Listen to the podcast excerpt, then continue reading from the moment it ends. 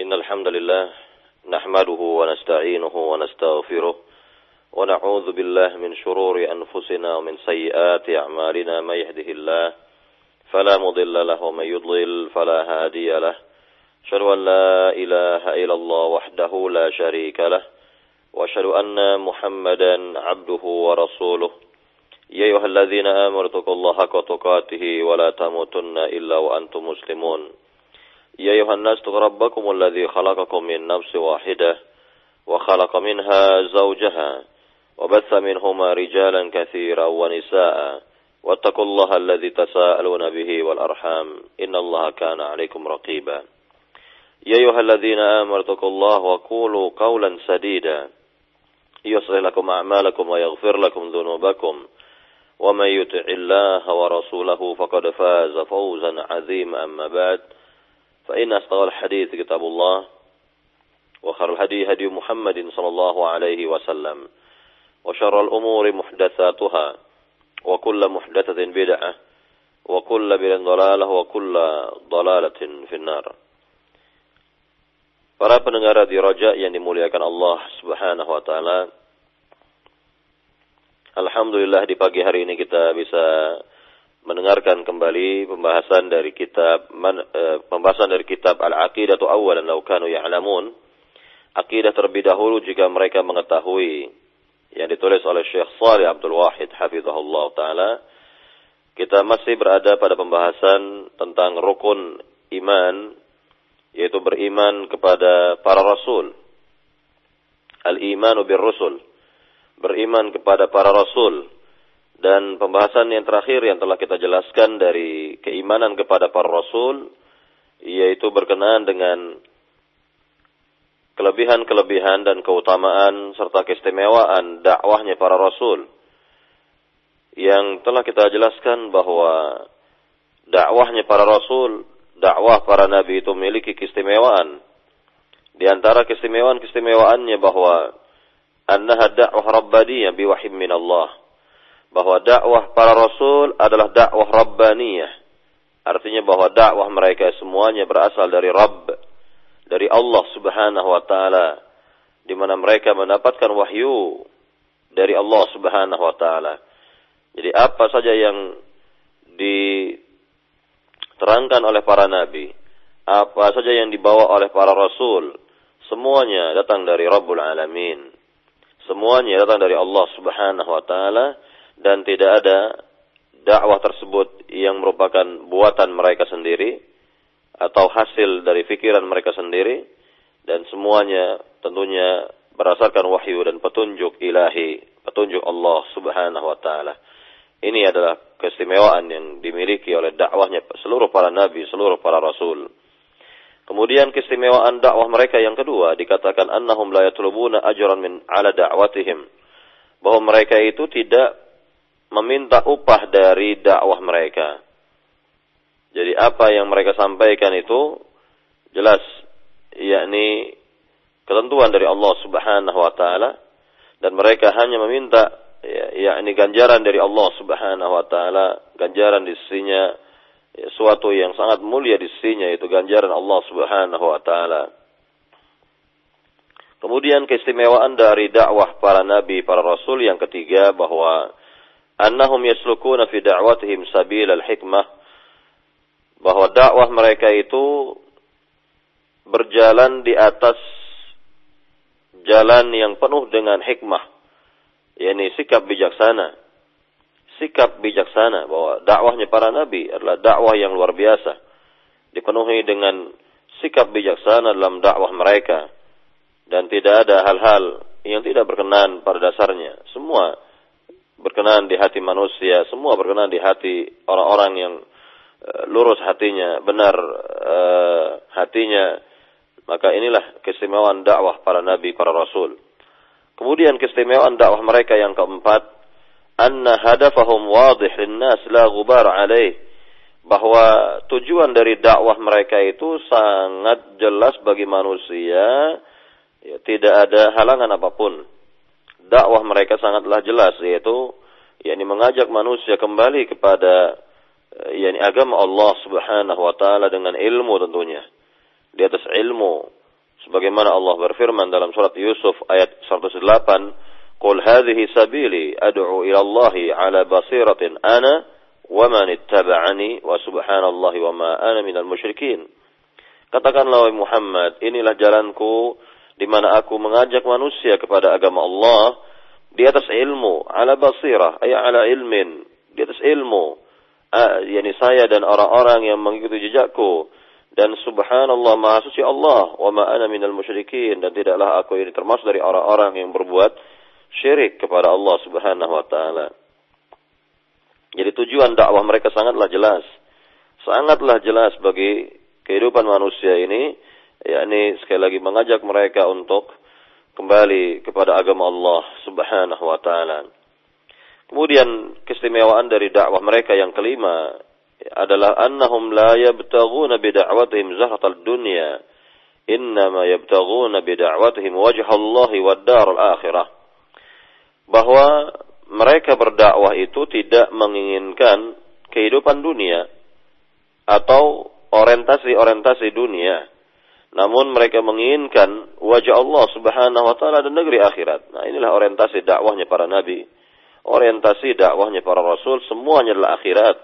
Dan tidak ada ya, orientasi dakwah mereka kepada dunia. Karena kehidupan dunia hanyalah sementara. Kehidupan yang uh, penuh dengan cobaan dan rintangan. Sedangkan kehidupan di negeri akhirat adalah kehidupan yang abadi kehidupan yang ditunggu oleh mereka semua yang dipenuhi dengan kebahagiaan, kebaikan-kebaikan di dalamnya. Nah, inilah dakwah para nabi para rasul yang orientasinya adalah akhirat dan bukan dunia.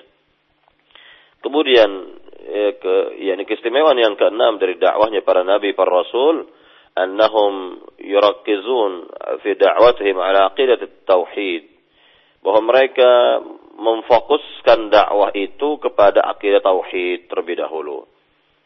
Ya, sekali lagi bahwa mereka memfokuskan dakwah kepada tauhid terlebih dahulu, kepada akidah terlebih dahulu atau akidah tauhid terlebih dahulu. Karena ini adalah sebagai pondasi dalam kehidupan manusia.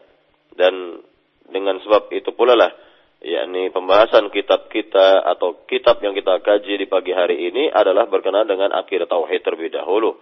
Yang ditulis oleh Syekh Saleh Abdul Wahid dan semoga dari pembahasan mengenai akidah ini umat uh, semakin jelas akidahnya semakin terang uh, agama bagi mereka dan dasar dalam kehidupan ini semakin jelas bagi mereka sehingga mereka bisa kembali kepada agama yang benar yang diridhai oleh Allah Subhanahu wa taala dengan dasar tauhid dengan dasar akidah yang benar. Kemudian para jamaah yang dimuliakan Allah Subhanahu wa taala, keistimewaan dari dakwah mereka yang terakhir yang ketujuh yang telah kita sebutkan dahulu adalah annahum la yukhalifuna ma yaquluna bi afwa bi af'alihim bahwa ucapan-ucapan mereka itu tidak akan menyelisihi perbuatan perbuatannya. Jadi apa yang mereka ucapkan sesuai dengan apa yang mereka perbuat atau apa yang mereka perbuat itu tidak menyelisihi apa yang mereka ucapkan maka ucapan dengan perbuatan selaras sejalan dan tidak akan yakni menemui persesihannya. Ya, inilah yang kita lihat dari keistimewaan-keistimewaan dakwahnya para nabi, keistimewaan dan keutamaan dari dakwahnya para rasul e, tentunya yang lebih kita lihat di sini adalah e, nabi akhir zaman, nabi kita Muhammad sallallahu alaihi wasallam di mana kita juga diperintah untuk mengikuti jejak dakwah beliau, jejak Nabi Muhammad sallallahu alaihi wasallam sebagaimana Allah berfirman dalam surat Al-Ahzab ayat 21, "Laqad kana lakum fi Rasulillahi uswatun hasanah liman kana yarjullaha wal yawmal akhir wa dzakara Allah katsira." Sungguh telah terdapat pada diri Rasul untuk kalian suri tauladan barang siapa yang hendak yakni berkehendak uh, barang siapa yang ingin berjumpa dengan Allah dan negeri akhirat dan berzikir kepada Allah dengan zikir yang banyak. Para pendengar di Raja yang dimuliakan Allah Subhanahu wa taala, inilah kiranya rangkuman dan kesimpulan dari apa yang telah kita jelaskan pada pekan lalu dan pada pagi hari ini kita akan lanjutkan dari uh, keimanan kepada para rasul yaitu berkenaan dengan dakwah ulil azmi minar rusul. Dakwahnya ulil azmi minar rusul. Dakwah rasul-rasul yang memiliki tekad yang sangat-sangat kuat, yakni lima rasul, lima nabi yang kita telah ketahui yang termasuk dari ulul azmi minar rusul yaitu Nabi Muhammad sallallahu alaihi wasallam, kemudian Nabi Nuh alaihi salam, Nabi Ibrahim alaihi salam, Nabi Musa alaihi salam dan Nabi Isa bin Maryam alaihi salam. Para pendengar di Raja yang dimuliakan Allah Subhanahu wa taala, kita akan mulai pembahasan di pagi hari ini berkenaan dengan dakwah, yakni secara umum terlebih dahulu dakwahnya para rasul yang memiliki tekad yang sangat kuat atau ulul azmi minar rusul. Maka kita ketahui yang pertama sekali ya, dan ini dijelaskan oleh Syekh Salih Abdul Wahid dalam kitabnya Al-Aqidah Awalan wa Kanu Ya'lamun. Yang pertama sekali bahwa Allah Subhanahu wa taala tentunya telah uh, memberikan keutamaan atas sebagian nabi memberikan keutamaan kepada sebagian nabi atas sebagian yang lain. yakni Allah Subhanahu wa taala tentunya memberikan keutamaan-keutamaan kepada masing-masing para nabi dan di antara mereka ada yang dilebihkan oleh Allah Subhanahu wa taala. Dan ini bisa kita lihat dalilnya dalam surat Al-Isra ayat 55 di mana Allah Subhanahu wa taala berfirman, "Wa rabbuka a'lamu biman fis samawati wal ardi, wa laqad faddalna ba'dhan nabiyyin 'ala ba'd, wa atayna Dawuda zabura." Ya artinya dan Rabbmu lebih mengetahui siapa yang berada di langit dan di bumi dan sungguh kami telah utamakan atas sebagian para nabi atas dari sebagian yang lainnya dan kami berikan kepada Daud Zabur ini kitab Zabur. Ya, ini Allah katakan di sini walaqad faddalna nabiyyin ala ba'din dan sungguh kami telah uh, uh, yakni lebih dan sungguh kami telah utamakan atau lebih utamakan atau lebih eh, kami telah berikan keutamaan ya, kepada sebagian atau sebagian yang lainnya. Nah, inilah yang dikehendaki oleh Rabbul Alamin, dikehendaki oleh Allah Subhanahu wa taala dan tentunya bahwa para nabi para rasul tidaklah dalam satu tingkatan, dalam satu derajat dan kita tahu bahwa Nabi Muhammad sallallahu alaihi wasallam adalah rasul yang paling mulia, nabi yang paling mulia walaupun eh, beliau diutus di akhir zaman diutus sebagai nabi akhir zaman, sebagai rasul yang terakhir, sebagai penutupnya para nabi. Namun justru beliau adalah rasul yang paling utama dari semua rasul-rasul yang pernah Allah utus ke dunia ini. Ya, nabi yang paling utama dan beliau sendiri menjelaskan tentang kedudukannya yang lebih utama atau paling utama kelak di negeri akhirat sebagaimana hadisnya atau sabdanya yang mulia ya, Nabi Shallallahu alaihi wasallam bersabda ana sayyidu waladi Adam yaumal qiyamati wala fakhr. Saya adalah pemimpinnya manusia kelak di negeri akhirat dan tidak ada kesombongan di dalamnya. Jadi semua manusia kelak di negeri akhirat akan berada pada liwaur rasul, benderanya Nabi Muhammad wasallam. Beliaulah yang memimpin seluruh manusia kelak di negeri akhirat dan untuk kedudukan beliau di dunia adalah yang paling utama dan juga beliau sebagai Khalilur Rahman, kekasih mulia Allah Subhanahu wa taala. Ini adalah keutamaan yang Allah berikan kepada seluruh para nabi secara umum dan secara khusus Allah lebihkan sebahagian atas sebahagian yang lainnya dan tentunya ini adalah keutamaan-keutamaan yang Allah berikan kepada para hambanya yang dikehendakinya. Ini yang pertama. Kemudian yang kedua, bahwa Allah Subhanahu wa taala telah lebihkan eh, sebahagian rasul atas sebahagian yang lain. Kalau tadi sebahagian nabi atas sebahagian yang lain. Jadi sekali lagi untuk yang pertama sekali bahwa Allah telah lebihkan sebahagian ya, para nabi atas sebahagian yang lain. Nah, yang kedua ini poin yang kedua bahwa Allah Subhanahu wa taala telah lebihkan yakni sebahagian rasul atas sebahagian yang lain. Sebagaimana Allah Subhanahu wa taala berfirman dalam surat uh, Al-Baqarah ayat 253 Allah berfirman tilkar rusulu faddalna ba'dahum 'ala ba' minhum man kallama Allah wa rafa' ba'dahum darajat bin Maryam al-bayyinati wa ayyadnahu bi ruhil qudus dan seterusnya dari ayat yang mulia ini Allah Subhanahu wa taala berfirman yang artinya tilkar rusul ya, rasul-rasul itu kami muliakan atau kami lebihkan atas sebagian yang lain. Maka di antara mereka ada yang diajak bicara oleh Allah Subhanahu wa taala dan diangkat derajat sebagian mereka beberapa derajat dan kami berikan kepada Isa bin Maryam al-bayyinat yakni penjelasan atau keterangan-keterangan penjelasan-penjelasan wa ayyadnahu bi ruhil qudus. Dan kami kuatkan dia dengan Rohul Kudus yakni para jamaah yang dimuliakan Allah Subhanahu wa taala. Inilah yang dinyatakan Rabbul Alamin bahwa Allah Subhanahu wa taala telah muliakan atau telah uh, utamakan sebahagian rasul atau sebagian yang lainnya sebagaimana tadi dikatakan faddalna ba'dhum ala ba'd tilka ar-rusul faddalna ba'dhum ala ba'd yakni sebagian rasul itu telah kami muliakan atas sebagian yang lainnya. Telah telah kami utamakan ya, telah kami lebihkan sebagian atas sebagian yang lainnya. Nah inilah keutamaan ya, Rasul-Rasul yang tentunya dilebihkan atau diberikan keutamaan lebih oleh Allah Subhanahu wa taala dan di dalamnya tentunya ulul azmi minar rusul. Maka yang ketiga ya, yang ketiga adalah bahwa Allah Subhanahu wa taala telah menjadikan ulul azmi minar rusul afdal ar-rusul, seutama-utama para rasul. Seutama-utama para rasul dan dari ulul azmi minar rusul yang lima itu maka Nabi Muhammad lah yang lebih utama di antara mereka. Nabi Muhammad sallallahu alaihi wasallam dikatakan oleh Syekh Saleh wa ja'ala rasulana sallam wa huwa afdal al-anbiya war rusul yaitu yang paling mulia, yang paling utama dari seluruh para nabi dan seluruh para rasul. Para pendengar di Raja yang dimuliakan Allah Subhanahu wa taala,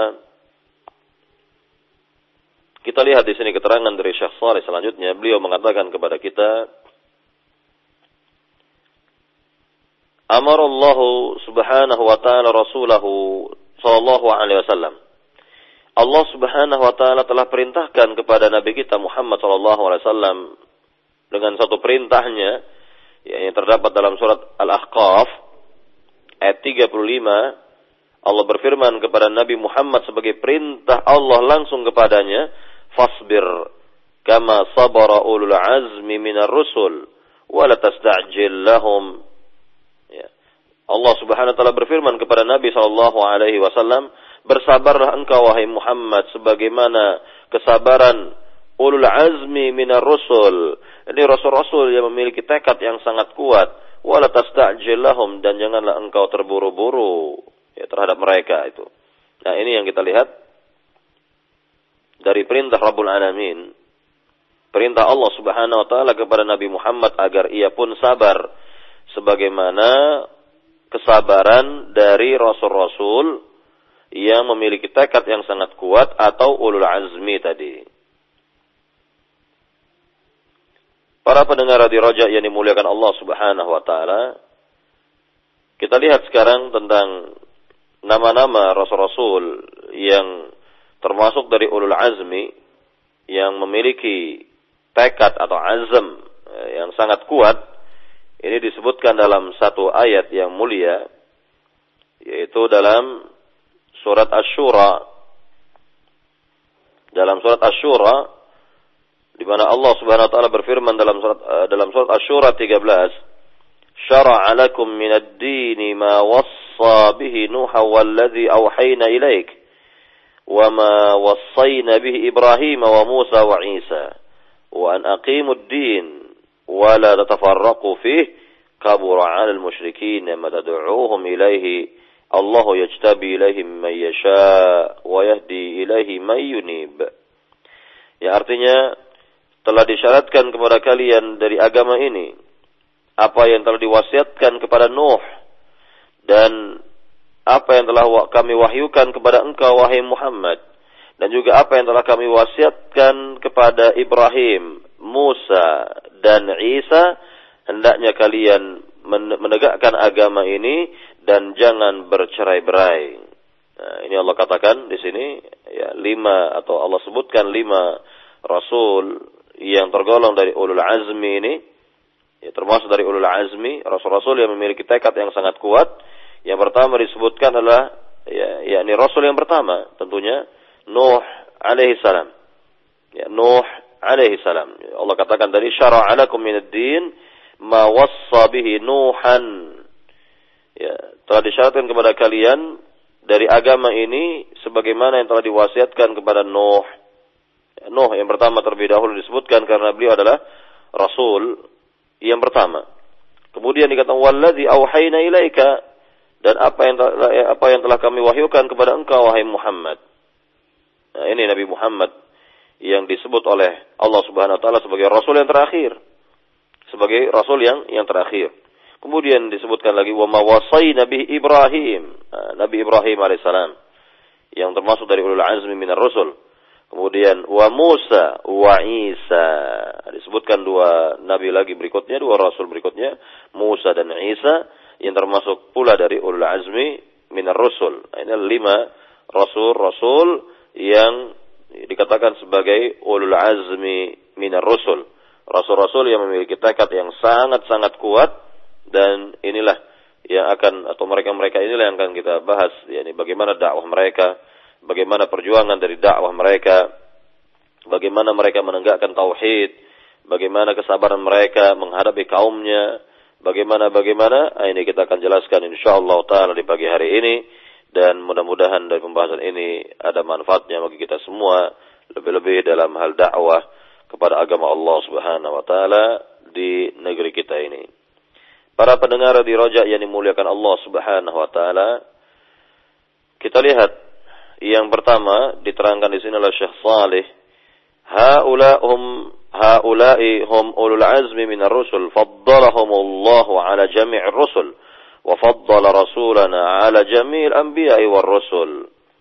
Mereka itu adalah yang tergolong dari ulul azmi minar rusul, yakni rasul-rasul yang memiliki tekad yang sangat kuat. Allah muliakan mereka, Allah lebihkan mereka atas semua rasul-rasul dan tentunya Allah lebihkan Rasul kita yakni Nabi Muhammad sallam atas seluruh para nabi dan rasul.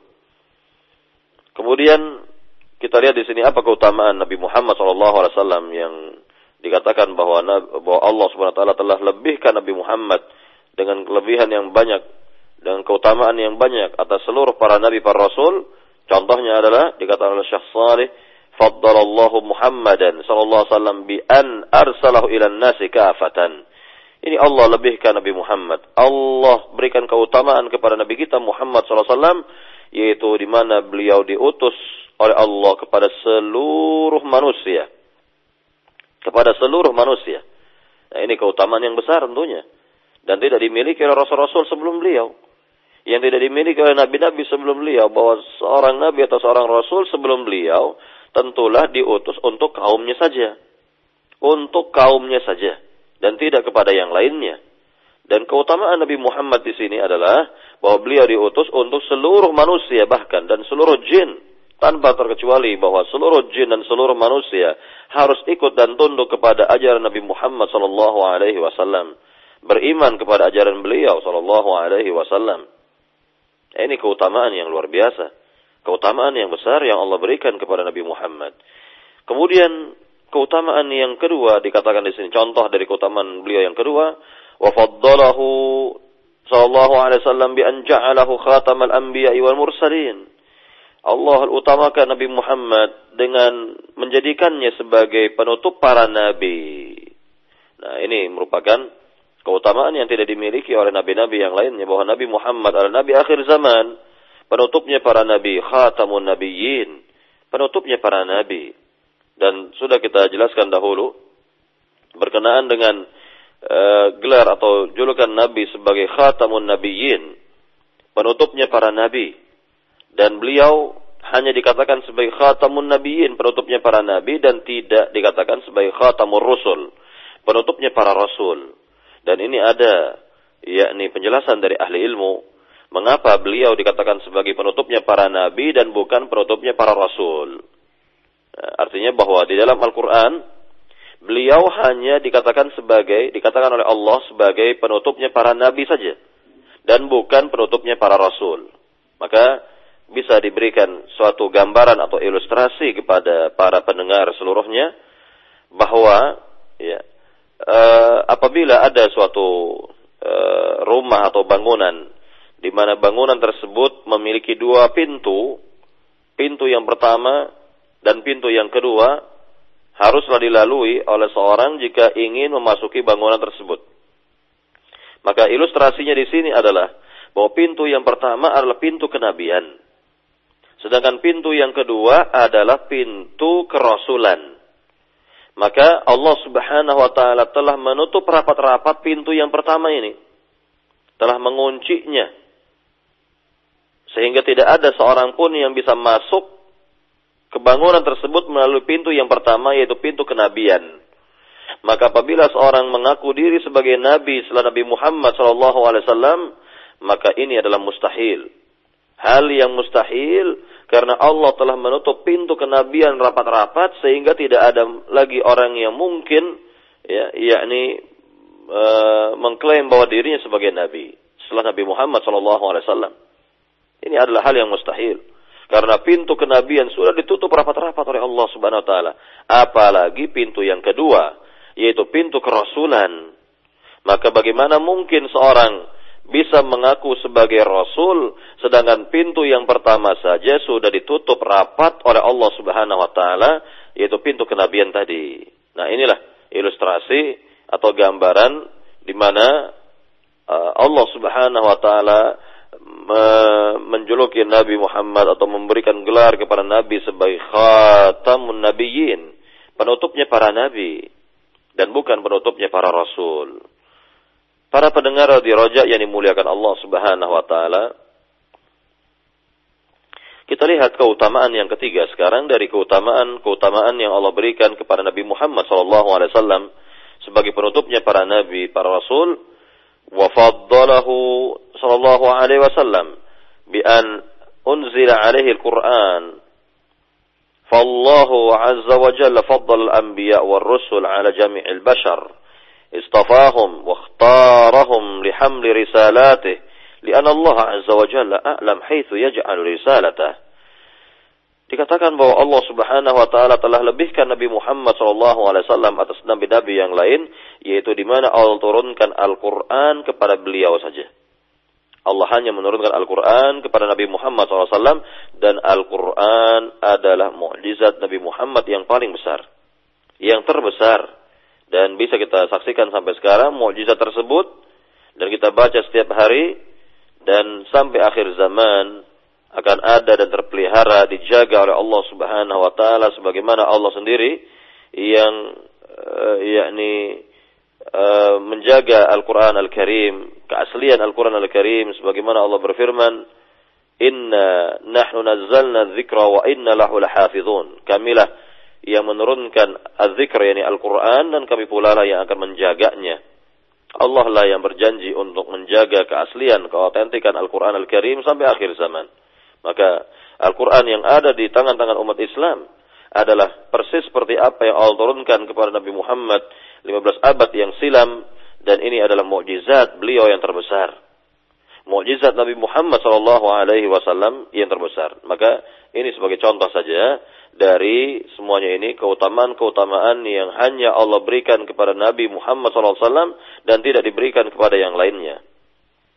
Maka selanjutnya Syekh Saleh mengatakan kepada kita, "Wa'lamu ibadallah anna Allah faddala al-anbiya ba'dahum 'ala ba'din bima a'tahu bima a'tahu li ahadihim dun al-akhar wa bima rafa'a darajata darajata ahadihim 'ala al-akhar." ولا يجوز أبدا بل يحرم علينا أن نفاضل بين الأنبياء على وجه التنقيص فنقول فلان من الأنبياء أفضل من فلان على وجه التنقيص من فلان هذا حرام Beliau mengatakan kepada kita, ketahuilah wahai hamba-hamba Allah, bahwasanya Allah Subhanahu wa taala telah lebihkan sebagian nabi-nabinya atau sebagian yang lain, yakni sebagaimana yang dikehendaki oleh Allah Subhanahu wa taala Allah berikan ya, suatu kepada sebagian atau sebagian yang lain Allah angkat derajat sebagian mereka atas sebagian yang lain namun tidak boleh kita untuk melebihkan sebagian nabi atau sebagian yang lain dalam yakni ala wajh tanqis yakni dalam rangka mencela mereka misalnya atau dalam rangka menghina sebagian mereka. Nah, ini yang tidak dibenarkan. Jadi sekali lagi yang dibenarkan adalah bahwa pertama secara umum bahwa seluruh para nabi, seluruh para rasul adalah orang-orang mulia. Manusia-manusia pilihan. Kemudian mereka masing-masing diberi keutamaan-keutamaan oleh Allah Subhanahu wa taala. Kemudian tentunya Allah lebihkan sebagian atas sebagian yang lain sesuai dengan kehendaknya. Nah, ini yang dibenarkan. Yang tidak dibenarkan kalau kita yakni mengangkat sebagian para nabi atau sebagian yang lain atau muliakan sebagian mereka atau sebagian yang lain lalu kita mencela ya sebagiannya atau menghinakan sebagiannya merendahkan sebagiannya maka inilah yang tidak dibenarkan. Ya sekali lagi inilah yang tidak dibenarkan karena seluruh para nabi seluruh para rasul adalah orang-orang pilihan. Manusia-manusia pilihan yang dipilih oleh Allah Subhanahu wa taala untuk mengemban risalahnya. Dan tidak sembarang orang bisa mengemban risalah Rabbul Alamin. Maka mereka semua adalah orang-orang pilihan. Dan ini semua bisa kita lihat dalam hadis Nabi yang mulia sallallahu alaihi wasallam dalam uh, riwayat yang dikeluarkan oleh Imam Bukhari kata Nabi yang mulia la tufaddilu bainal anbiya atau dalam hadis yang lain dikatakan la tufaddiluni 'ala al-anbiya rawahu al-Bukhari janganlah kalian yakni mengutamakan sebagian nabi atau sebagian yang lainnya atau janganlah kalian lebih mengutamakan diriku atas nabi-nabi yang lainnya. Maksudnya adalah bahwa tidak boleh kita mengutamakan sebahagian mereka lalu kita menghina sebagian yang lain atau merendahkan sebagian yang lain, maka ini yang tidak dibenarkan. Tetapi kalau kita memuliakan sebahagian atau sebagian yang lain sesuai dengan kedudukan mereka masing-masing, sesuai dengan keutamaan mereka masing-masing, nah ini yang dibenarkan. Sehingga tentunya tidak ada sikap celak mencelak para nabi. Tidak ada sikap uh, menghinakan para nabi ataupun yang semisalnya. Maka keutamaan yang Allah berikan kepada mereka tentu sesuai dengan ya, kedudukan mereka, sesuai dengan derajat mereka masing-masing dan seluruhnya secara umum bahwa mereka adalah orang-orang yang mulia, orang-orang yang memiliki keutamaan ya, dibandingkan dengan yang lainnya ya, dibandingkan dengan manusia-manusia yang bukan para nabi atau bukanlah para rasul. Kemudian dikatakan di sini oleh Syekh Salih, "I'lamu anna ad-dina 'inda Allah wahid." Wa man za'ama anna hunaka diyanat 'inda Allah yaqbaluha yawm al-qiyamah ghair al-Islam faqad iftara 'ala Allah.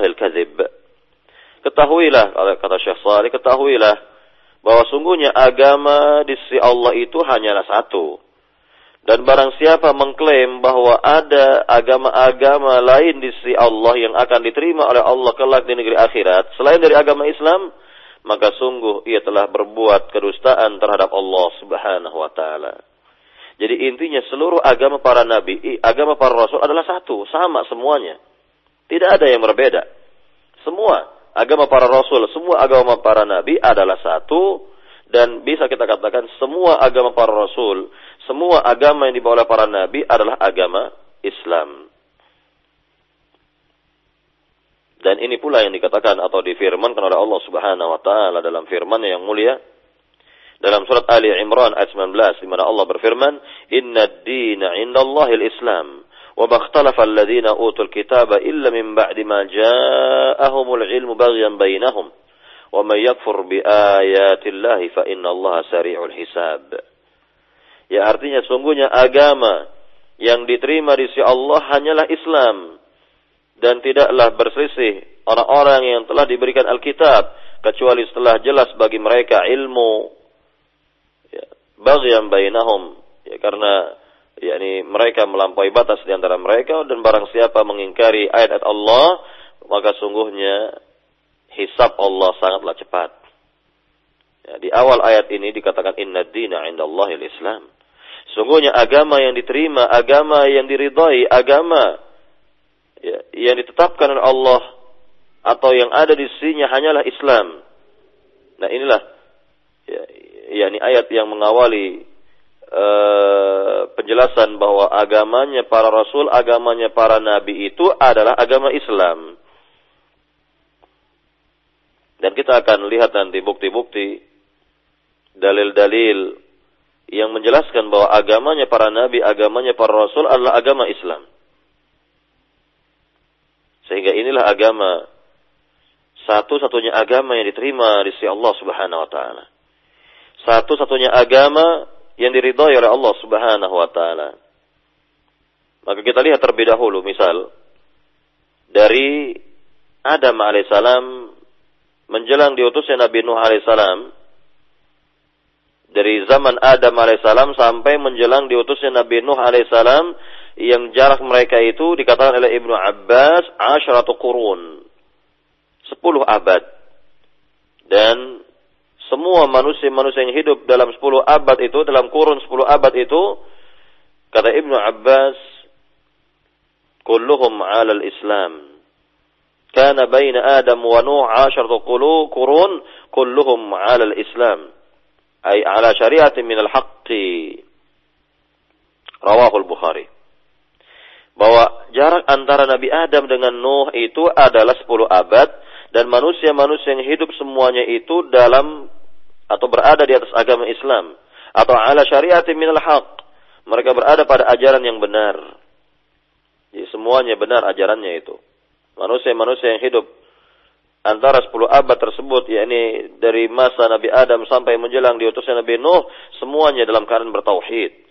Semuanya dalam keadaan beriman kepada Allah Subhanahu wa taala dan belum ada penyimpangan di zaman itu. Nah ini adalah dalil dari hadis Nabi yang mulia dari hadis atau riwayat yang sahih yang menjelaskan tentang agama para nabi agama para rasul adalah sama Kemudian kita lebih jelas lagi di sini, lebih terang lagi di sini.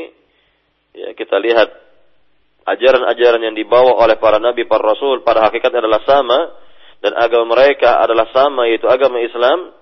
Kita lihat contoh nabi ini nabi yang mulia, rasul pertama yang Allah utus ke dunia ini Nuh alaihi salam. Di mana nabi yang mulia ini Nuh alaihi salam membawa agama Islam. Dan ia termasuk dari golongan orang-orang yang muslim, tergolong dari orang-orang yang muslim. Allah Subhanahu wa taala berfirman mengenai Nuh alaihissalam dan agama yang dibawanya adalah Islam. Dalam surat Yunus ayat ayat yang ke-71 dan 72 di mana Allah Subhanahu wa taala berfirman watlu alaihim naba'a nuh إذ قال لقومه يا قوم إن كان كبر عليكم مقامي وتذكيري بآيات الله فعلى الله توكلت فأجمعوا أمركم وشركاءكم ثم لا يكن أمركم عليكم غمة ثم اقضوا إلي ولا تنذرون fa in tawallaitum fama sa'altukum min ajrin in ajriya illa 'ala Allah wa umirtu an akuna minal muslimin. Nah, bisa didengar di sini? Bisa kita lihat atau kita dengarkan di sini ayat yang terakhir yang menjelaskan tentang siapa beliau itu, maka dikatakan apabila kalian berpaling ya, apabila kalian berpaling dari ajaran ini maka aku tidaklah minta upah dari kalian sedikit pun juga upahku atau gajaranku hanyalah dari Allah dan aku diperintahkan an aku minal muslimin aku diperintah oleh Allah agar aku ini berada dari berada pada golongan orang-orang Islam. Golongan orang-orang muslim. Nah, jadi kita lihat pada ayat yang mulia bahwa nabi yang mulia ini rasul yang pertama Nuh alaihissalam membawa ajaran agama Islam dan beliau pun dikatakan bagian atau tergolong dari orang-orang muslim. Kemudian dikatakan oleh Syekh Saleh di sini Fanuh ja'a bil Islam wa da'a ila al-Islam wa mata alaihi salam 'ala al-Islam. Maka Nabi Nuh alaihi salam membawa ajaran Islam, mengajak manusia kepada agama Islam dan matinya beliau atau wafatnya beliau juga dalam dalam yakni atau di atas agama Islam. Agama yang diridhai oleh Allah Subhanahu wa taala.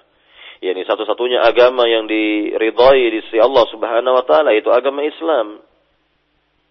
Kemudian kita lihat tentang nabi yang berikutnya, ajaran nabi berikutnya itu ajaran Islam yang dibawa oleh Nabi Ibrahim alaihissalam. Syekh Salih mengatakan kepada kita, wa Ibrahim alaihissalam ja'a bil Islam litu'allimu anna ad-dina 'inda Allah atau lita'lamu anna ad-dina 'inda Allah wal Islam.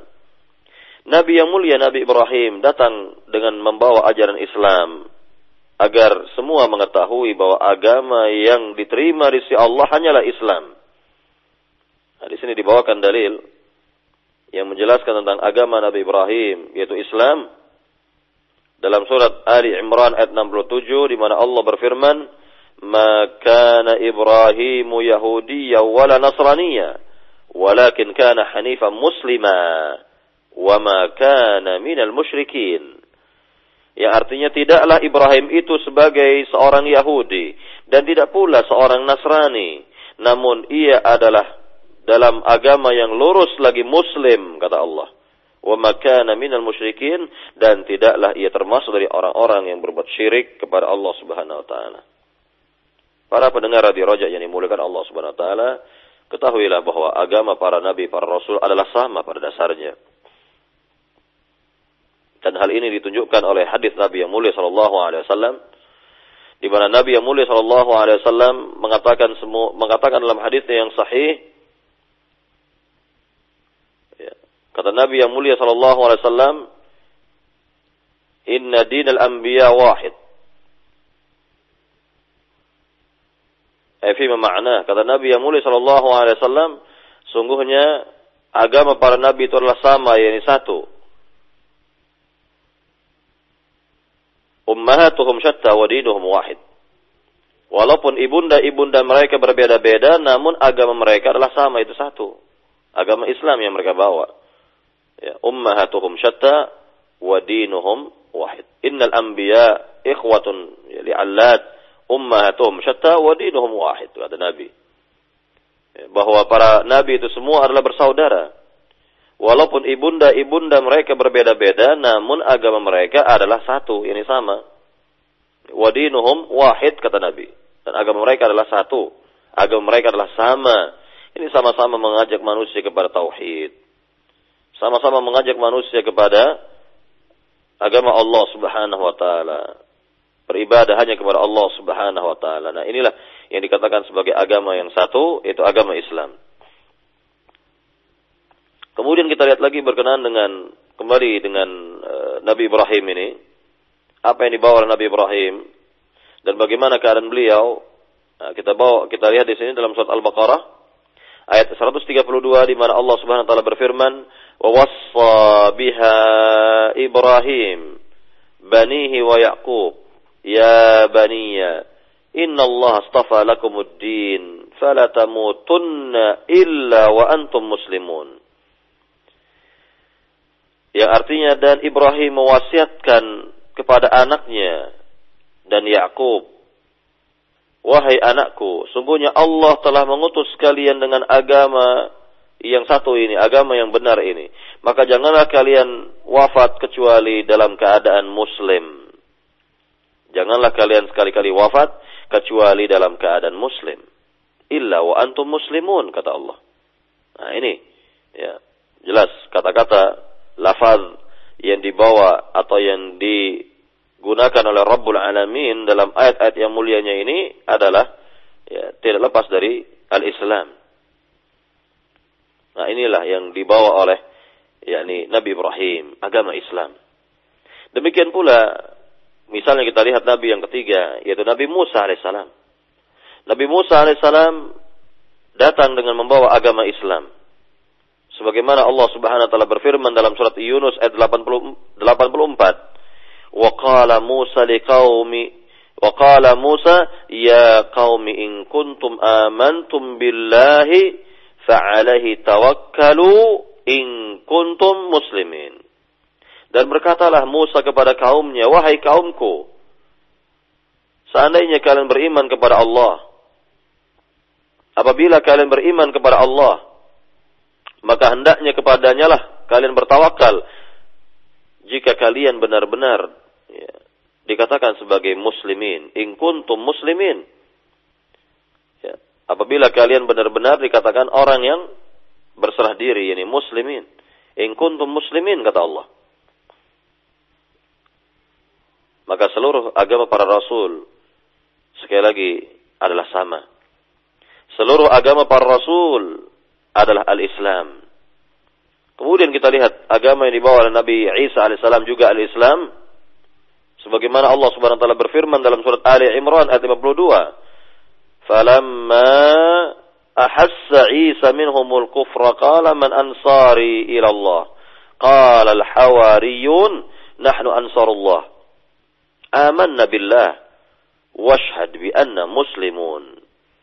Nah, di sini ada perkataan dari kaum Hawari yani kaum yang menolong Nabi Isa alaihissalam berkata kaum Hawari ini kamilah yang akan menolong agama Allah kami beriman kepada Allah dan saksikanlah bahwa kami termasuk orang-orang muslim. Kami ini termasuk orang-orang muslim. Ya. Bi anna muslimun kata mereka. Washhad saksikanlah bi anna bahwa kami ini adalah muslimun yakni muslim. Nah ini yang kita lihat dari dalil. Berkenaan dengan apa yang dibawa oleh Nabi Isa alaihissalam, apa yang ya, di uh, emban oleh Nabi Isa alaihissalam, maka tidak lain adalah agama Islam. Ya, agama Islam. Maka seluruh agama para nabi adalah sama, yaitu agama Islam. Dan hal ini dipertegas oleh Nabi akhir zaman Nabi Muhammad Shallallahu Alaihi Wasallam yang jelas-jelas membawa agama Islam. Dan dikatakan oleh Syekh Salih wa Muhammad Shallallahu Alaihi Wasallam ja'a bil Islam wa huwa min awalil muslimin. Qala ta'ala Qul inni umirtu an a'budallaha mukhlishan lahuddin wa umirtu li an akuna awalil muslimin.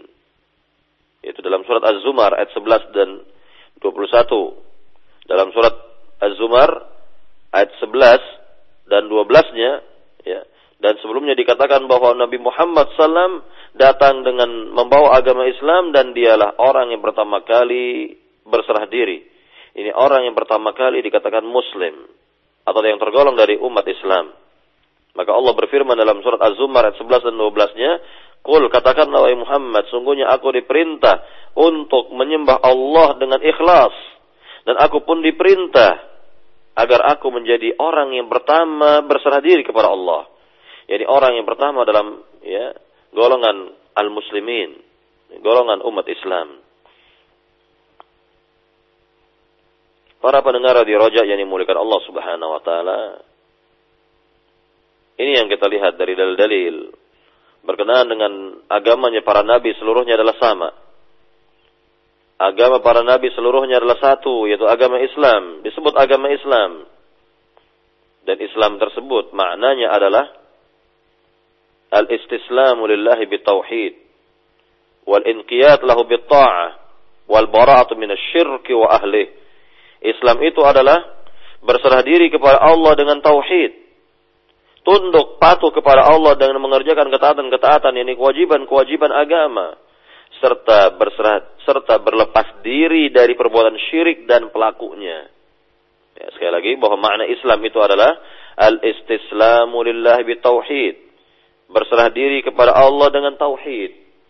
Wal inqiyat lahu bitta'ah. Tunduk patuh kepada Allah dengan mengerjakan ketaatan atau kewajiban agama. Wal bara'atu minasyirki wa ahlih. Dan berlepas diri dari perbuatan syirik dan pelakunya.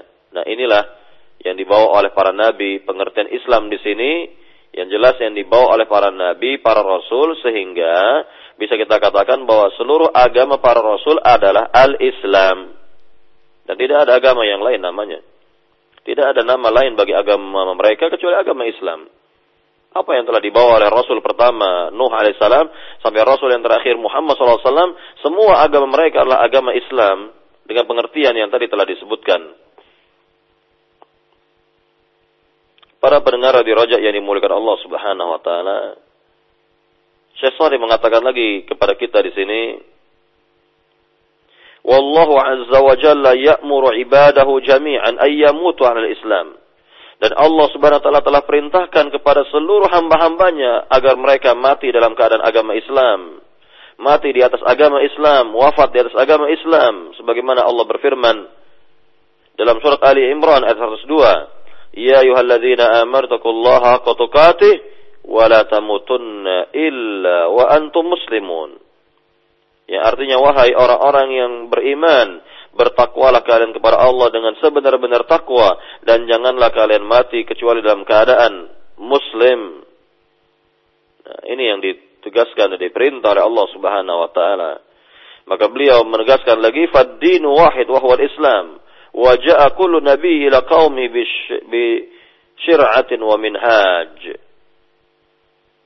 Jadi agama yang diterima oleh Allah hanyalah satu yaitu agama Islam dan setiap nabi diutus kepada kaumnya tentunya dengan syariat mereka masing-masing. Dengan syariat mereka masing-masing. Sebagaimana Allah berfirman dalam surat Al-Ma'idah ayat 48. Likullin ja'alna minkum syir'ata wa minhaja. Setiap mereka itu kami jadikan likullin ja'alna minkum ya, pada setiap ya yakni ajaran itu yakni kami jadikan untuk kalian yakni syir'ah wa minhaj, syariat dan manhaj yang berbeda atau artinya syariat atau ajaran yang bisa jadi yakni agak berbeda dengan ajaran Nabi yang sebelumnya atau sudahnya. Yang jelas pokok dan inti ajaran para nabi adalah sama, yaitu Islam. Al-istislamu lillahi bitauhid. Berserah diri kepada Allah dengan tauhid. Tunduk patuh kepadanya dengan mengerjakan ketaatan-ketaatan dan tentunya ya yakni berlepas diri dari perbuatan syirik dan para pengikutnya. Maka konsekuensinya ya bagi mereka yang tidak mengikuti ajaran para nabi, para rasul atau tidak ya, mengikuti ajaran uh, yang dibawa oleh mereka, tidak berada pada agama Islamnya para nabi, para rasul, maka tentu tidak akan diterima oleh Allah Subhanahu wa taala dan terlebih ya jika mereka menjumpai nabi akhir zaman. Kemudian tidak menerima agama Islam, tidak mau menerima agama Islam, maka tidak akan mendapatkan yang di kebahagiaan hidup di dunia dan di akhirat. Dan tentunya dia kelak akan menjadi orang-orang yang merugi. Sebagaimana Allah Subhanahu wa taala berfirman dalam surat Ali Imran ayat 85 wa may yabtaghi ghairal islami dina fala yuqbala min wa huwa fil akhirati minal khasirin. Dan barang siapa mencari agama selain dari agama Islam, maka tidak akan diterima oleh Allah. Dan ia kelak di negeri akhirat termasuk dari orang-orang yang merugi. Termasuk dari orang-orang yang yang merugi. Nah, ini yang kita lihat bagi siapa saja yang tidak berada pada agama Islam atau mencari agama selain dari agama Islam, menginginkan agama selain dari agama Islam, maka agama tersebut tidak akan diterima oleh Allah Subhanahu wa taala. tidak akan diterima oleh Allah Subhanahu wa taala. Dan sudah pasti akan mendapatkan kerugian di dunia wal akhirah, baik di dunia maupun di akhirat, di akhirat. Dan ini adalah kerugian yang nyata sekali. Kemudian para pendengar radio Raja yang dimuliakan Allah Subhanahu wa taala, kita lihat keterangan lebih lanjut dari Syekh Saleh di sini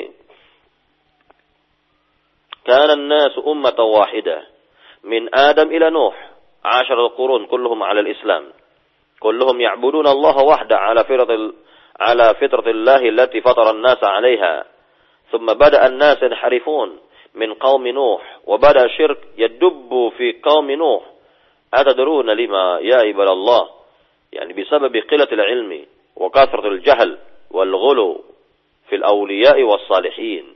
فبعث الله النبيين مبشرين منذرين ليردوا الناس إلى عبادة الله وكان أول رسول أرسل أرسل إلى البشرية هو نوح عليه السلام وهو من أولي العزم من الرسل Dikatakan oleh Syekh Salih bahwa manusia dahulunya berada pada agama yang satu. Ini ajaran mereka sama atau apa yang mereka kerjakan adalah benar. Mulai dari Adam sampai menjelang diutusnya Nabi Nuh yang jarak mereka semua adalah 10 abad dan semuanya berada pada agama Islam. Seluruhnya beribadah kepada Allah semata atas apa yang telah difitrahkan oleh Allah Subhanahu wa taala kepada mereka semua. Kemudian setelah itu terjadi penyimpangan yakni pada kaum Nabi Nuh dan mulailah kesyirikan merajalela pada kaum Nabi Nuh dan tentunya sebabnya adalah yakni sedikitnya ilmu atau telah diangkatnya ilmu atau sedikitnya ilmu tersebar sedikitnya ilmu dan tersebarnya kebodohan di tengah mereka dan sikap berlebihan mereka terhadap orang-orang saleh maka setelah itu Allah utus rasul-rasul agar mereka dapat mengembalikan manusia kepada jalan yang benar. Diutusnya Rasul yang pertama, Nuh alaihi salam, dan beliau termasuk dari ulul azmi minar rusul. yakni Rasul-Rasul termasuk Rasul-Rasul yang memiliki tekad yang sangat kuat.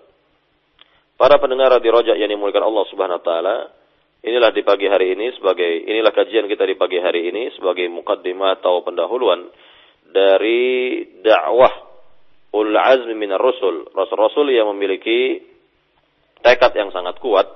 Dan nanti kita akan mulai dari dakwah Rasul yang pertama, Nuh alaihissalam, sampai dakwah Rasul yang kelima dari ulul azmi minar Rasul, Nabi Muhammad, Nabi kita Muhammad SAW, dan mudah-mudahan dari mukaddimah di pagi hari ini, berkenaan dengan manhajul anbiya fi da'wat ila Allah, manhaj para nabi berdakwah kepada agama Allah ini bisa kita fahami dan bisa pula kita ambil eh, pelajaran-pelajaran yang berharga darinya dan kita kembalikan kepada pembawa acara untuk uh, sesi soal jawab. Jika ada waktu ya insyaallah taala ke depan.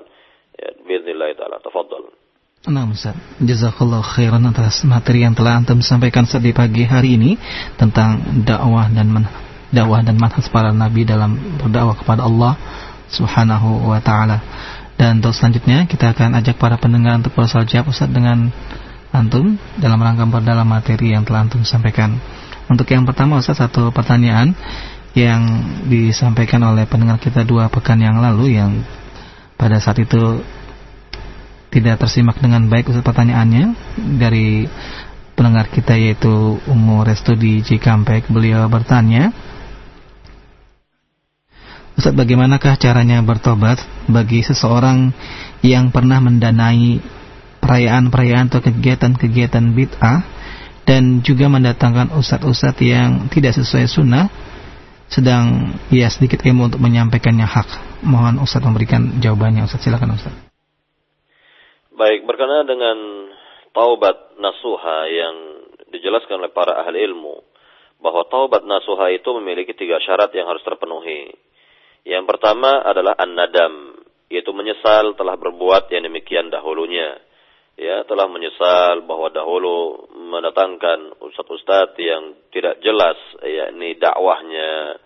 Ya ustadz-ustadz yang e, mengajak kepada kesyirikan bahkan kepada beda-beda dan lain sebagainya. Yang jelas tidaklah mereka itu berilmu atau dakwah mereka tidaklah dilandasi dengan ilmu.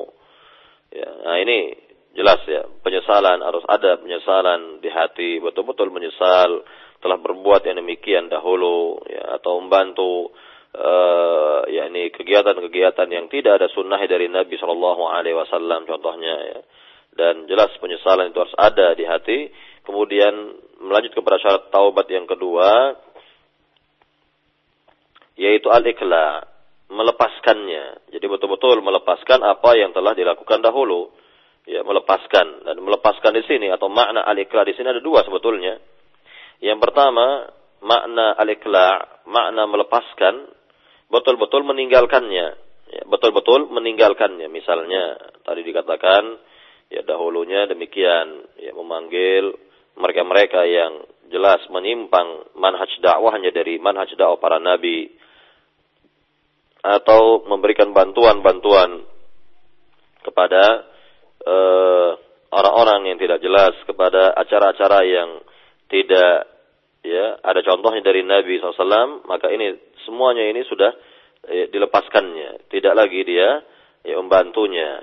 Ya, ini betul-betul melepaskannya. Ya ini berlepas diri sudah ya dari acara-acara seperti itu dan tidak lagi membantu yang demikian. Ini makna melepaskan makna melepaskan yang kedua atau ikhlas yang kedua adalah justru kembali kepada yang benar yaitu misalnya yang dahulunya misalnya seorang ya, tidak mengerjakan sholat lima waktu, maka makna al-ikla dia dalam taubatnya adalah betul-betul kembali lagi kepada sholat yang lima waktu. Dia harus kerja, kerjakan kembali sholat yang lima waktu. Uh, misalnya dahulu seorang tidak uh, mengerjakan siam Ramadan, maka ketika dia bertaubat, ya, ketika dia bertaubat dan ingin memenuhi syarat yang keduanya yaitu al-ikla melepaskannya, justru dia harus kembali kepada siam Ramadan kembali untuk mengerjakan siam Ramadan dan begitu seterusnya. Nah ini makna ikla. Jadi ada dua maknanya. Yang pertama betul-betul melepaskannya atau berlepas diri dari penyimpangan-penyimpangan tersebut dan makna ikhlas yang kedua justru yakni kembali kepada yang benar, kembali kepada ajaran yang yang benar. Kemudian syarat taubat yang ketiga adalah al-azam, bertekad untuk tidak kembali.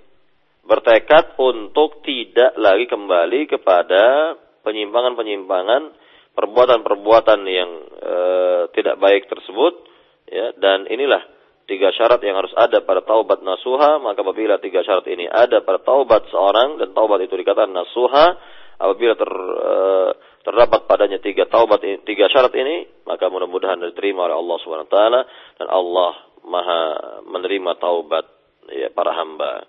Ya, dan jelas ya bahwa kita uh, hendaknya segera bertaubat kepada Allah jika kita merasa berbuat kesalahan, berbuat ya yakni penyimpangan-penyimpangan maka segeralah bertaubat kepada Allah Subhanahu wa taala dan taubat tersebut ya yakni menghapuskan kesalahan-kesalahan kita taubat tersebut menghapuskan penyimpangan-penyimpangan dan perbuatan buruk yang kita pernah kerjakan dan tentunya ya apabila memenuhi syarat-syaratnya dan tentunya insya Allah akan dikabulkan oleh Allah atau akan diterima oleh Allah Subhanahu wa taala wallahu taala alam. Tenang Ustaz. Jazakallah khairan atas jawaban yang telah Antum berikan untuk umur itu yang ada di Cikampek. Dan selanjutnya kita kembali angkat dari pertanyaan pesan singkat. Kembali dari pendengar kita di Cikarang dengan Ummu Aisyah. Beliau bertanya Ustaz. Ustaz apakah yang menyebabkan dakwah Nabi dan Rasul Sebelum Rasulullah SAW ada yang sedikit pengikutnya, bahkan ada yang tidak memiliki pengikut sama sekali. Dan apakah keutamaan dakwah Rasulullah SAW dari nabi nabi dan rasul yang lain sehingga memiliki pengikut pengikut terbanyak hingga sekarang ini Ustaz mohon dijelaskan syukur Baik, yang pertama yang harus kita fahami bahwa seluruh dakwah para nabi, seluruh dakwah para rasul adalah sukses. Adalah benar, dipandang sukses, dipandang benar oleh Allah Subhanahu wa taala karena apa yang mereka e, kerjakan itu dari dakwahnya adalah sesuai sekali dengan petunjuk Allah Subhanahu wa taala dan tidak menyimpang dari petunjuk-petunjuk Allah Subhanahu wa taala. Sehingga kita katakan bahwa seluruh dakwah para nabi adalah sukses di sisi Allah Subhanahu wa taala, pada pandangan Allah Subhanahu wa taala. Kemudian yang kedua bahwa eh, sedikit banyaknya pengikut para nabi itu bukanlah kewajiban para nabi atau rasul. Ya, kewajiban mereka hanyalah menyampaikan saja. Adapun di antara mereka mendapat hidayah atau tidak itu urusannya dikembalikan kepada Allah Subhanahu wa taala. Dikembalikan kepada Allah Subhanahu wa taala dan Allah lah yang yakni Maha berkehendak untuk memberikan hidayah kepada siapa yang Dia kehendaki ya dan e, tidak ada yang dapat memberikan hidayah tersebut atau hidayah taufik kepada manusia sebagaimana Allah berfirman dalam hal ini dalam ayat yang mulia ya innaka la tahdi man ahbabta walakin Allah yahdi may yasha. Sungguhnya engkau wahai Muhammad tidak akan dapat memberikan hidayah taufik kepada siapa yang engkau kehendaki atau engkau cintai, maka Allah lah yang dapat memberikan hidayah taufik itu kepada siapa yang dikehendakinya. Ya, ini berkenaan dengan ya, kewajiban uh, atau tugasnya para nabi itu hanya menyampaikan saja. Adapun diterima atau tidaknya oleh kaumnya itu itu tidak bukan merupakan urusan beliau, bukan urusan para nabi. Bukan urusannya para rasul. Diserahkan semuanya itu kepada Allah Subhanahu wa taala karena hidayah itu di tangan Allah. Hidayah itu ada pada Allah Subhanahu wa taala. Ini yang kedua. Kemudian yang ketiga, kita lihat bahwa di antara para nabi memang pengikutnya sedikit, bahkan di antara mereka hanya satu dua pengikut saja dari umatnya yang beriman. Bahkan ada kata Nabi Muhammad, ya, kelak di akhir zaman atau di akhirat nanti, seorang nabi masuk surga seorang diri. Artinya bahwa semua umatnya masuk neraka waliyadzubillah. Nah ini ya ya ini bukan menunjukkan bahwa dakwah Nabi ini gagal. Bukan menunjukkan bahwa dakwah Nabi ini ya yakni tidak ya, diperkenankan oleh Allah Subhanahu wa taala tidak. Jadi jelas tetap dikatakan tadi kembali kepada yang pertama bahwa seluruh dakwah para nabi adalah sukses pada pandangan Rabbul Alamin di sisi Allah Subhanahu wa taala ya dan tentunya itu semua atau hidayah itu semua diserahkan kepada Allah Subhanahu wa taala diserahkan kepada Allah Subhanahu wa taala dan kita lihat bahwa umat Nabi Muhammad adalah umat yang paling banyak Dan ini keutamaan umat Islam. Inilah keutamaan umat Nabi Muhammad yang kelak di negeri akhirat ya. Mereka berjumlah lebih banyak dari nabi dari umat nabi-nabi yang lainnya. Maka Nabi SAW dalam satu riwayat pernah dinampakkan oleh Allah jumlah umat yang banyak dan Nabi mengira bahwa itu adalah umatnya. Maka dikatakan hadza Musa wa ummatuh. Ini adalah Musa dan umatnya. Inilah umat Nabi Musa alaihissalam. Baru setelah itu diperlihatkan kepada Nabi jumlah manusia yang lebih banyak lagi dan dikatakan kepada Nabi hazihi ummatuk inilah umatmu wahai Muhammad nah inilah umat Islam umat yang terakhir umat akhir zaman namun jumlah mereka yang terbanyak dibandingkan dengan umat-umat nabi-nabi yang lainnya. Ya, ini keutamaan tersendiri bagi umat Nabi Muhammad. Umat yang terakhir di dunia namun di akhirat nanti. Umat yang pertama yang akan masuk surga ya bersama nabi mereka Nabi Muhammad sallallahu alaihi wasallam. Semoga Allah ya memasukkan kita termasuk dari mereka semua yang masuk ke dalam surganya. Ya amin ya rabbal alamin. Nah Nah Ustaz, jazakallah khairan atas jawaban yang telah antum sampaikan dan berikan Ustaz. Dan untuk selanjutnya kita akan angkat pertanyaan dari pendengar kita melalui telepon dengan Ibu Wati di Bekasi. Silakan Ibu. Warahmatullahi wabarakatuh. Waalaikumsalam. Silakan Ibu. Ustaz, uh, uh, apa namanya uh, umat Nabi uh, Nabi Adam itu 10 generasi setelah itu masih bertauhid ya Ustadz. Uh, apa yang namanya Hobil itu yang membunuh saudaranya sendiri itu masih dalam keadaan tauhid atau bagaimana Ustadz? Uh, dia masih ber, uh, hanya berbuat dosa atau bagaimana Ustadz? Uh, masih ada kesempatan untuk masuk surga atau gimana Ustaz? Ya udah itu aja Ustaz. Assalamualaikum warahmatullahi wabarakatuh. Waalaikumsalam warahmatullahi wabarakatuh. Silakan Ustaz. Ya, tadi saya jelaskan atau diterangkan dalam dalil Ibnu Abbas, riwayat Ibnu Abbas bahwa uh, jarak antara Nabi Musa, uh, jarak antara Nabi Adam sampai menjelang diutusnya Nabi Nuh itu adalah 10 abad. Dan orang-orang yang hidup ya pada kurun waktu itu semuanya berada pada tauhid. Semuanya berada pada agama yang benar dan belum ada seorang pun yang menyimpang dari sisi agama atau akidah. Dari sisi akidah belum ada penyimpangan dari sisi tauhid belum ada yang menyimpang, semuanya bertauhid kepada Allah Subhanahu wa taala ya sampai kepada yang tadi disebutkan dari pertanyaan ya di antara anak Nabi Adam yang membunuh saudaranya sendiri itu jelas bertauhid kepada Allah termasuk orang yang beriman. Namun ya ada sifat hasad di dirinya sifat hasad ya di hatinya terhadap saudaranya yang mana kurban dari saudaranya itu diterima oleh Allah Subhanahu wa taala sedangkan dia sendiri kurbannya tidak diterima oleh Allah. Maka ada kedengkian, ada hasad atau iri ya kepada saudaranya tersebut hingga akhirnya dia tega membunuh saudaranya. Maka bisa kita katakan di sini bahwa sifat hasad, dengki atau iri itu tidak mustahil ada pada sebagian orang beriman. Contohnya lagi, ya, bahwa sifat hasad itu ada pada sebagian orang beriman, seperti yang kita pernah ya, mendengar tentang kisah ya, yang menarik dalam surat Yusuf, yaitu saudara-saudaranya Yusuf, ya, bahwa mereka dengki atau iri atau hasad kepada Nabi Yusuf alaihissalam. Ya, jelas mereka adalah orang-orang yang beriman. Mereka adalah orang-orang yang bertauhid kepada Allah. Mereka semua adalah anak-anak dari Nabi Yakub ya dan mereka disebut dengan Bani Israel anak-anak yang Nabi Yakub begitu dan mereka beriman kepada Allah mereka bertauhid kepada Allah hanya saja mereka dengki atau iri atau hasad kepada Nabi Yusuf sehingga kedengkian mereka itu ya yakni mengakibatkan Nabi Yusuf yakni dibuang oleh mereka atau dicampakkan oleh mereka ke dalam sumur. Nah inilah yang kita lihat. Jadi sifat hasad itu ada pada sebagian orang yang beriman. Maka Nabi Shallallahu Alaihi Wasallam memberikan solusi kepada kita apabila ada sifat hasad di hati kita, yakni Nabi mengatakan fala tabghi, yakni yang fima makna bahwa Nabi mengatakan kepada kita apabila ada hasad di, di hati kita maka janganlah diwujudkan dalam ucapan ataupun perbuatan. Tidak boleh diwujudkan dalam ucapan ataupun perbuatan. Dan segera kita bertaubat, segera kita beristighfar kepada Allah Subhanahu wa taala. Nah, jadi kembali kepada pertanyaan ibu tadi bahwa ya yakni manusia-manusia pertama dahulu yang hidup antara uh, kurun waktu 10 abad ya, dari masa Nabi Adam sampai menjelang diutusnya Nabi Nuh semuanya bertauhid. Semuanya dalam akidah yang benar. Semuanya dalam petunjuk ya yakni uh, yang benar. Semuanya berada pada agama Islam dan tidak ada yang yakni berbuat syirik.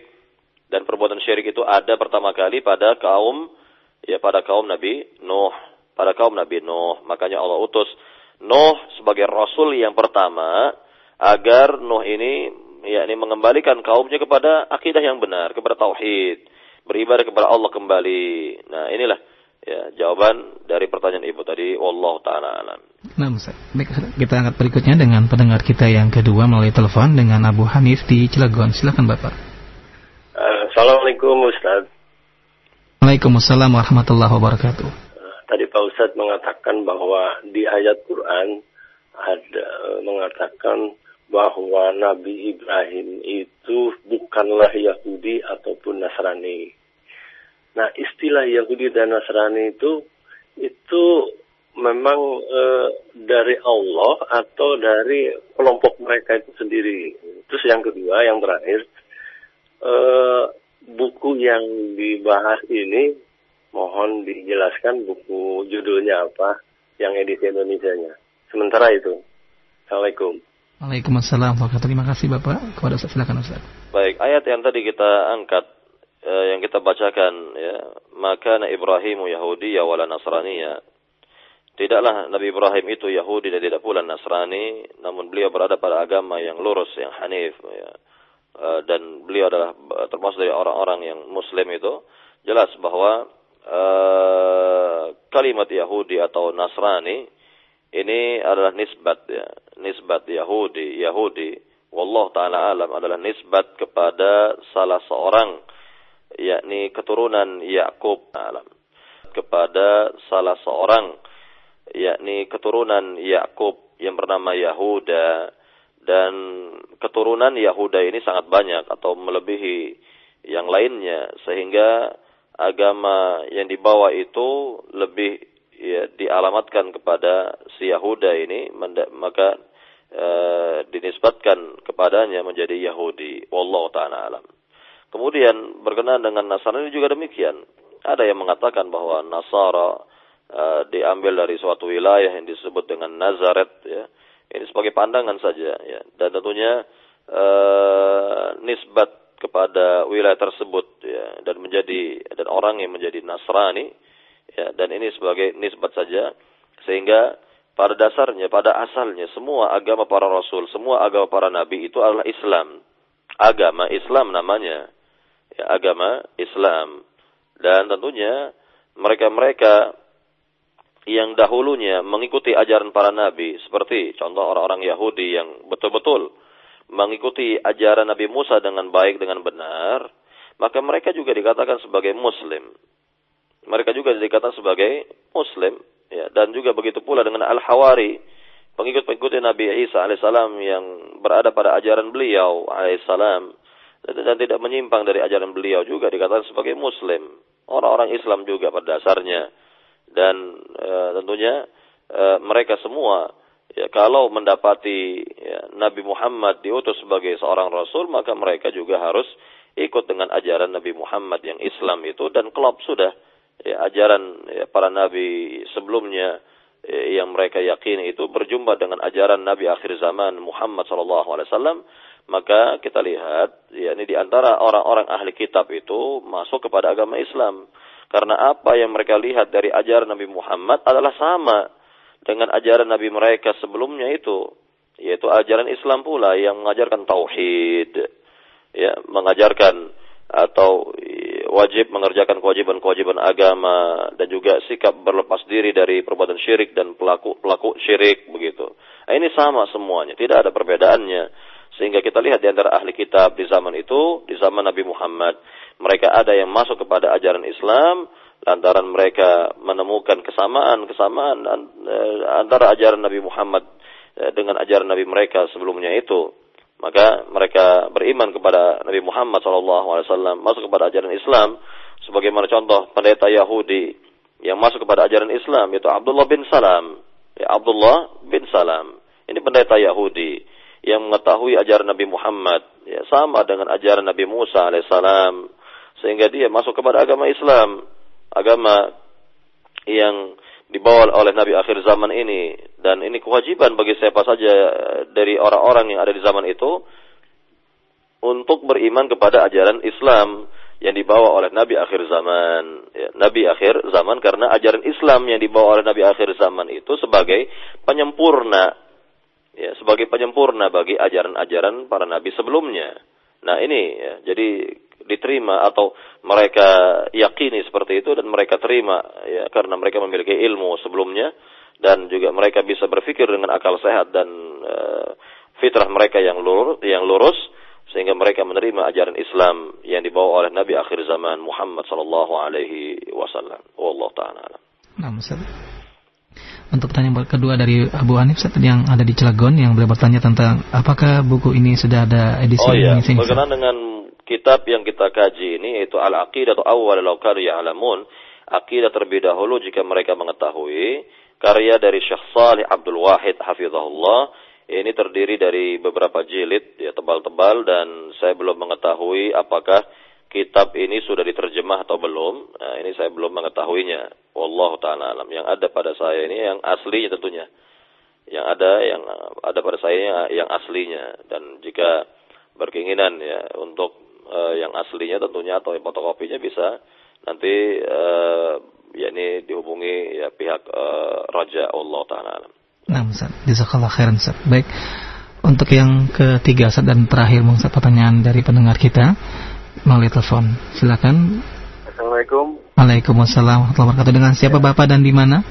Ini Pak Ahmad ini sedang di jalan ya Pak. Oh iya, silakan Pak Ahmad. Ah, iya Ustaz, mau bertanya di Al-Quran kan disebutkan pada akhir hayatnya Fir'aun itu kan dia mengakui bahwa dia ada Tuhan ya yang apa e, disembah kecuali uh, Tuhannya orang Bani Israel. Kemudian kalau nggak salah wa'na minal muslimin. Nah ini apakah merupakan suatu pengakuan? Uh, terus apakah itu tercatat sebagai uh, apa ya dia itu termasuk yang beriman walaupun kan ada yang mengatakan bahwa kalau ada iman sebiji zarah pun itu akhirnya nanti dia masuk surga. Ini mohon penjelasan. Terima kasih, Ustaz. Iya, terima kasih Bapak. Ya. Silakan Ustaz. Iya, para ahli ilmu menjelaskan berkenaan dengan uh, taubatnya uh, Firaun bahwa secara umum siapa saja yang bertaubat kepada Allah Subhanahu wa taala sebelum uh, pintu taubat ditutup oleh Allah, maka akan diterima oleh Allah Subhanahu wa taala taubatnya. Jadi siapa saja yang ingin bertaubat kepada Allah Subhanahu wa taala sebelum pintu taubat itu tertutup. Nah, pintu taubat pintu taubat itu tertutup dengan uh, tanda yakni roh sudah berada di kerongkongan. Ya, roh sudah berada di di kerongkongan. Ya, dikatakan oleh hadis oleh Nabi yang mulia, malam yughargir. Yani sebelum ya roh itu berada di kerongkongan. Jadi kalau roh itu masih ada di fisik atau di badan seorang dan belum berada di kerongkongannya, maka pintu taubat itu diterima oleh Allah Subhanahu wa taala. Kemudian kita lihat bahwa Firaun ketika menyatakan taubatnya sebelum ditenggelamkan oleh Allah Subhanahu wa taala itu tentu ya dijelaskan oleh para ahli ilmu bahwa rohnya itu sudah berada di tenggorokannya, di kerongkongannya, kemudian dia baru menyatakan taubatnya, maka seperti ini tidak diterima taubatnya oleh Allah Subhanahu wa taala, maka kita lihat bahwa Firaun mati dalam keadaan musyrik, mati dalam keadaan kafir, mati berada di luar ajaran Nabi Musa alaihissalam dan tidaklah berguna penyesalannya itu, tidaklah berguna taubatnya tersebut.